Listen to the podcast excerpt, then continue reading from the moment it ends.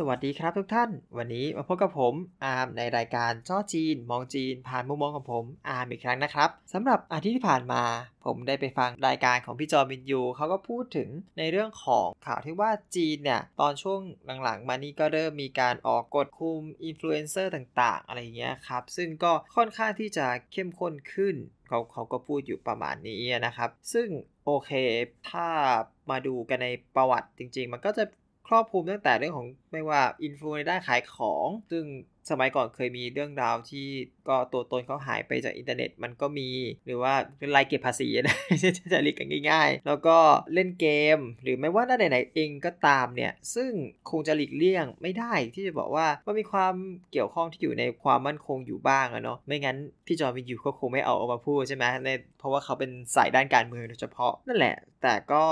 ถ้าในมุมมองของผมเองจริงๆคิดว่ามันก็จะเป็นเรื่องที่เป็นการกำหนดขอบเขต ของการนำเสนอตัวตนออนไลน์ให้ชัดเจนมากขึ้นอย่างนั้นมากกว่าเนาะเพราะว่าอย่างที่เราก็รู้กันเนาะสำหรับจีนแล้วมันก็มีหลายเรื่องที่ถือว่าเป็นเรื่องละเอียดอ่อนที่ไม่สามารถพูดในที่สาธารณะได้ แต่ก็นั่นแหละครับ อย่าลืมว่าผมก็เคยเล่าไปแล้วว่า อย่างน้อยเขาก็มี private space ให้คุยกันเองได้ เพราะฉะนั้นถ้าเกิดว่าคุณพูดไลฟ์ในเรื่องไหนที่ค่อนข้างเปราะบาง มันก็จะต้องมีผลตามมา อันนั้นมันก็เป็นเรื่องของการบังคับใช้กฎหมายนะครับ มันก็สืบเนื่องจากประเด็นนี้แหละ ก็ทำให้ผมเนี่ยคิดถึงเรื่องของตอนที่สมัยผมทำงานเป็นพาร์ทไทม์อินฟลูเอนเซอร์ตอนที่อยู่จีน ซึ่งทำจริง ๆ คือพอดีมันก็มีที่มาที่ไปอะเนาะก็ทำมา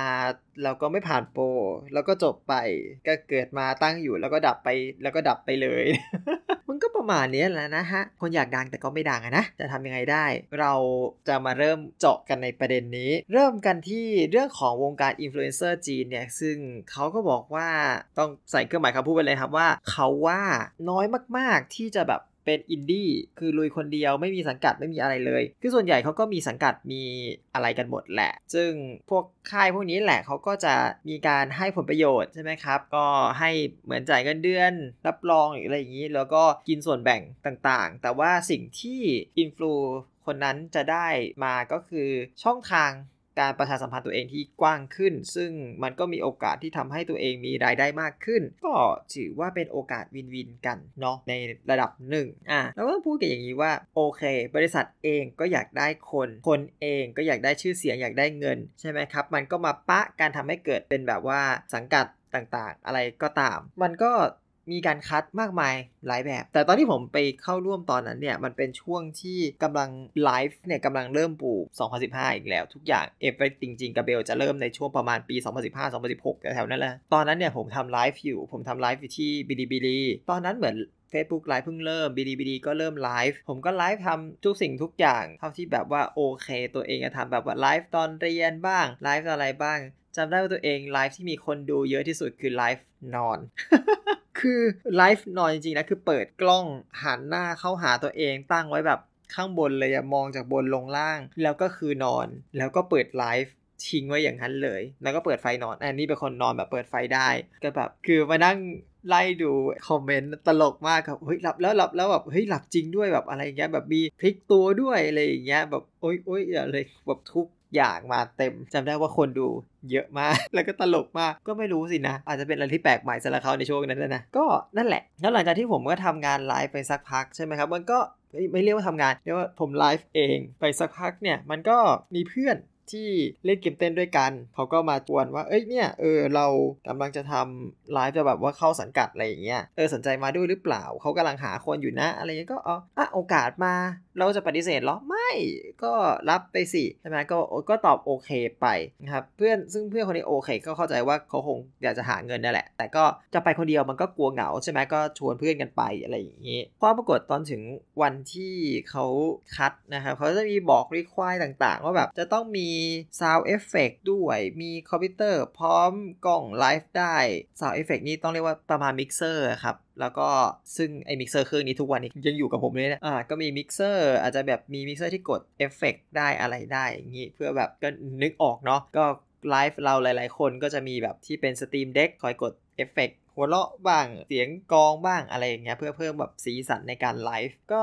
เขาก็บอกว่า อ่าก็ต้องมีอุปกรณ์ประมาณนี้อ่าโอเค อุปกรณ์เราหาซื้อได้ก็ไม่ไม่มีปัญหาเสร็จแล้วต่อมาก็คือที่เขา require ก็คือการทำงาน อันนี้แหละเป็น point หลักที่อยากพูด การทำงานเนี่ยเราก็รู้อยู่ว่าคนจีนก็ขึ้นชื่อเรื่องการทำงานหนัก สมัยนั้นอาจจะยังไม่หนักมาก แต่ก็หนักแล้ว ซึ่งที่ผมได้ offer มานะตอนนั้นเนี่ยที่เป็นช่วงโปรเนี่ยเขาบอกว่าทำงานไลฟ์20 5 วัน 1 เดือนนะครับไลฟ์25 วัน แล้วก็วันละ 2 ชั่วโมงครึ่งอ่า พูดมาแค่นี้ ก็แบบไลฟ์อะไรก็ได้ ก็ขอให้แบบแสดงศักยภาพให้เต็มที่อะไรเงี้ยครับ ก็เอาแล้วไงล่ะ ก็ 25 วัน นี่แบบว่าตอนแรกอะที่เรารับงานเราก็ไม่ได้คิดอะไรมากใช่ไหมคิดว่าโอเค 1 เดือนหยุดได้ 5 วันเออเผื่อจับพัดจับผู้มีป่วยบ้างอะไรบ้างเอาจะหยุดไปได้อะไรอย่างงี้ครับมานั่งคิดตอนนี้ก็เลยคิดว่า 5 วันนี้มันทำงาน 6 พัก1ตามปกติที่จีนเขาเป็นเลยนี่หว่าแบบ九九六ก็แบบ 996โอ้แบบ OMG นี่ฉันกำลังโดนแบบทำงานที่จีนอย่างนี้หรออะไรเงี้ย อะว่ากันไปก็ 2.5 ใช่ไหมครับ 2 ชั่วโมงครึ่งในการไลฟ์ตอนแรกก็คิดว่าเราก็คงไลฟ์ได้แหละ แล้วคงมีอะไรพูดคุยมีอย่างนู้นอย่างนี้ ไปไปมามาไม่ไหวคือตัวเองก็พยายามที่จะแบบ เอ้ยไลฟ์สตรีมเกมบ้าง เล่นเกมบ้าง คุยบ้าง อ่านกรอนบ้าง เป่าคุยบ้าง ซ้อมเต้นบ้างอะไรอย่างเงี้ยพยายามแบบสลับสลับไปเรื่อย แต่ก็สุดท้ายก็คือไม่ผ่านโปรอันเนื่องมาจากว่าเขาบอกว่านอกจากเวลาที่ได้ ซึ่งโอเคเวลาผมนะไม่มีพลาดอยู่แล้ว เวลาที่ได้นั้นยังไม่พอ มันจะต้องมีของขวัญที่คนอื่นเขาให้มาอีกจำนวนเท่าไหร่ไม่รู้อันนี้จำไม่ได้ละมันต้องมีแบบนับคะแนนของขวัญกันด้วย ซึ่งก็แบบ ตัวผมเองเนี่ย เป็นคนที่ไลฟ์แล้วไม่เคยขออะไรเลย ไม่เคยขอของขวัญไม่เคยขอดาว ไม่เคยขออะไรทั้งสิ้น คือจะไลฟ์เพราะไลฟ์แล้วถ้ามีคนมาดูก็ไปอย่างนั้น เราก็จะคุยก็จะตอบโต้กันบ้างอะไร ก็จะแบบพูดคุยสนทนาทักทายตอบคำถามบ้างอะไรบ้าง ตามปกติ แต่ว่าแบบไม่เคยขอของจริงๆ ก็อาจจะเข้าใจนะครับว่าแบบถึงเวลาตอนนั้นเนี่ยจริง ๆ แล้วก็เพื่อนอะได้ไปต่อ ก็มันก็อยู่แล้วแหละ โดยปกติ อารมณ์ผู้หญิงอะเนาะก็จะมีความอดอ้อนมากกว่าผู้ชายอย่างเราเราแล้วก็อย่างผมเองเนี่ยไม่เคยขอจริงๆ ไม่เคยเอ่ยปากขอเลย ก็สตรีมอย่างเดียวนั่นแหละ ผลก็เป็นอย่างที่ว่าไม่ผ่านโปรของผมก็จบไป เราคิดว่าเราทำงาน 25 วันต่อเดือน 2.5 ชั่วโมงต่อวัน เราคิดว่ามันหนักแล้วมันเหนื่อยแล้วเราทำงานเหมือนดีเจเต็มกะเลยนะ คือ 2 ชั่วโมงครึ่งจริงเกินกะด้วยเพราะดีเจกะหนึ่งก็ ชั่วโมงถึง 2 ชั่วโมงใช่ไหมครับ แต่นี่ 2 ชั่วโมงครึ่ง แถมต้องไลฟ์อีกคือต้องใช้พลังงานเยอะอะ เหมือนเบริเฟอร์เขาเคยว่าแบบว่าเออการไลฟ์แต่ละครั้งมันเหนื่อยจริง ๆ อะไรอย่างงี้ก็คงจะแบบเย็นในใจของคิดว่าคนที่คงที่เป็นดีเจเขาก็คงจะโอเคกว่าอะไรอย่างเงี้ยมันก็เหมือนทดสอบแล้วแล้วว่าเราก็ไม่ใช่ได้เหมาะในทางนี้สักเท่าไหร่ แต่มันก็หายไปสักพักใหญ่ใช่ไหมครับเนื่องจากว่าโอเค ผมเองอะไม่ได้ทำอะไร แล้วก็ไลฟ์ก็ยังคงแบบว่าโอเคไลฟ์เล่นเกมบ้างอะไรบ้าง ซึ่งก็ไม่ได้ซีเรียสเหมือนเดิม แต่ปรากฏว่าเออมีอยู่วันหนึ่งเพื่อนคนจีนเขาก็มาคุยกับผมเขาบอกว่าเอ้ยเนี่ยเออมีเพื่อนเขาเปิดบริษัทแบบเหมือนก็เปิดสังกัดเปิดค่าย แล้วก็ชวนเขาไปทำไลฟ์เเพื่อนคนจีนที่อยู่ไทยเนี่ยนะครับเขาก็บอกอ๋อเออก็ดีสิเอ้ยเคยทำมาก่อนเหมือนกันอะไรอย่างเงี้ยแล้วบอกอะไลฟ์เนื้อหาการทำงานเป็นยังไง ก็บอกว่า 1 เดือนเหมือนก็ไลฟ์น่าจะ 25 วันหรือ 28 วันเนี่ยแหละ ก็แบบพอได้ยินตัวเลขก็คือโอเค งานหนักงานหยาบแหละไลฟ์ไม่เท่าไหร่ น่าจะ 25 วัน แล้วก็ไลฟ์วันละ 4 ชั่วโมง คือ แบบได้ยินตัวเลขแบบฮะสี่ชั่วโมงเลยเหรอคือนี่ 2 ชั่วโมงครึ่งนี่ว่ายากกว่านะ 4 ชั่วโมงเอาอะไรมาพูดก่อน แล้ววันละ 4 ชั่วโมง แล้วคิดดีๆนะทำงานปกติ ใช่ไหมเราทำงาน 8 ชั่วโมงพักหนึ่งก็คือ 4 พักหนึ่งแล้ว 4 แล้วนี่มันคือครึ่งของเวลาทำงานปกติเลยนะ มันจะบอกว่ามันเหมือนทำงานจริง ๆ แล้วแหละมันเป็น half time แล้วมันจะบอก full time ก็กระไรอยู่ แล้ว นอกจากนั้นไม่พอก็ต้องมีโพสต์ มีคอนเทนต์ แบบคลิปสั้นอะไรไม่รู้แบบประมาณอีก 20 กว่าคลิปต่อเดือน ซึ่งก็แบบโห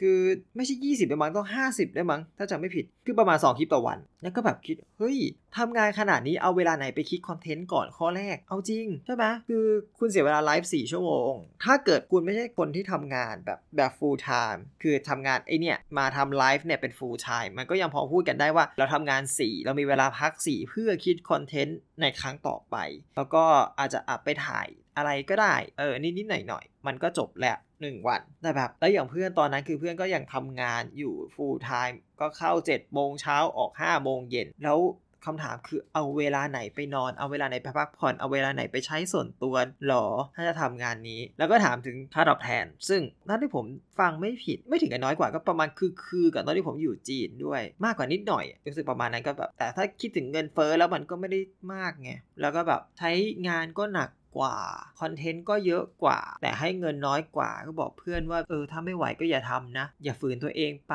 ไม่ไหวจริง ๆ นั่นแหละฮะ มาเล่าประสบการณ์ให้ฟังว่าแบบ ความเป็นอินฟลูของจีนมันมีความวายป่วมาก คือมีคนบอกอยู่ว่าแบบเออ ถ้าไม่ใช่แบบคุณเป็นคนที่ยิ่งใหญ่มีชื่อเสียงมี power จริง ๆ เนี่ย มันก็เขาก็ไม่ค่อยได้สนใจแล้วเขาก็ใช้งานกันเยี่ยงท่าแบบนี้ ก็ไม่เคยเข้าใจเหมือนกันว่าทำไมจีไม่สามารถปรับเรื่องการทำงานแบบนี้ให้มัน work life balance ได้หรือว่าแบบก็เอาที่เขาสบายใจได้อะไรอย่างเงี้ยแล้วก็ยังไม่เข้าใจเหมือนกันว่าทำไมอินดี้ถึงโดนกดไว้ไม่ให้ดังก็แบบโอกาสน้อยมากที่จะดังอะไรอย่างเงี้ย ไม่เคยเข้าใจ ถึงตอนนี้ก็ยังไม่เข้าใจอยู่ดีนะครับ ก็มาบ่นเรื่องความวายป่วงของอินฟลูในจีน มันก็คือประมาณนี้แหละครับ ก็จะบอกว่าชีวิตคนเรามันก็ไม่ได้สวยหรูนะทุกอาชีพมันก็มีความลำบากเหมือนกัน บางทีผมก็อาจจะเข้าใจเหมือนกันนะว่าแบบเอ้ยทำไมจีนจะมีคอนเทนต์ใน Tik t o อกที่แบบอะไรก็ไม่รู้ ก็คงเพราะจะเป็นอย่างนี้แหละ คงเพราะแบบทุกคนก็พยายามหาคอนเทนต์เพื่อให้ได้เงิน เพราะว่า ถ้าอยู่ในสังกัดเขาก็จ่ายเงินเดือน ถ้าเขาไม่อยู่มันก็ไม่มีเงิน เพราะฉะนั้นเพื่อเงินอะไรก็ทำไปเถอะอะไรประมาณนี้ แต่ก็มันก็ทำให้เราคิดได้อีกอย่างหนึ่งนะครับ ว่าแบบเอาจริง ๆ แล้วสิ่งที่อยู่ในอินเทอร์เน็ตนั้น มันก็ไม่ได้เป็นแบบของที่มีคุณภาพซะทุกอย่าง ในเมื่อถูกบีบมาด้วยปริมาณขนาดนี้แล้ว มันก็หนีไม่พ้นที่คุณภาพจะตกใช่ไหมครับ เพราะฉะนั้นเสพสื่อจริง ๆ ผมก็ได้แต่ให้ความหวังว่าทุกคนดูแล้วก็อาจจะต้องแยกแยะนิดหนึ่งว่ามันเป็นสื่อที่เกิดขึ้นมาเพื่อแค่ทำให้เขาผ่านงานไปวันๆหรือเปล่า หรือว่า มันเป็นสิ่งที่เขาต้องการสื่อออกมาจริง ๆ ก็อย่างนั้นแหละครับ แล้วก็ขอจบท้ายด้วยสโลแกนของใครสักคนไม่มีโค้ดอีกแล้ว แต่ผมก็ได้ยินมาเขาบอกว่าแบบที่ข้อมูลในอินเทอร์เน็ตเนี้ยในปัจจุบันเนี้ยโดยส่วนใหญ่แล้วเป็นข้อมูลขยะนะครับ เพราะฉะนั้นถามว่ามันมีส่วนที่ไม่ใช่ขยะไหมมี เพราะฉะนั้นเนี่ย ก็ต้องบอกว่า critical thinking เนี่ยการคิดวิเคราะห์ของทุกคนในยุคนี้ก็จะต้องเพิ่มขึ้นมากๆ เพิ่มขึ้นจากสมัยก่อนมาก ๆ เลยนะครับ แบบว่า เราเสียทุกอย่างแล้วยังไม่พอต้องมาวิเคราะห์ทุกอย่างด้วย และข้อมูลที่มีปริมาณมหาศาลนั้น อาจจะทำให้ใครต่อใครน็อกได้นะครับ ก็โปรดระวังดูแลสุขภาพจิตตัวเองด้วยเป็นอีกทางหนึ่งนะครับ โอเคครับสำหรับวันนี้ก็ประมาณแค่นี้ก่อนเนาะแล้วไว้พบกันใหม่ในตอนหน้านะครับ ตอนนี้ขอบคุณทุกท่านมาก ๆ เลยนะครับ ผม สวัสดีครับ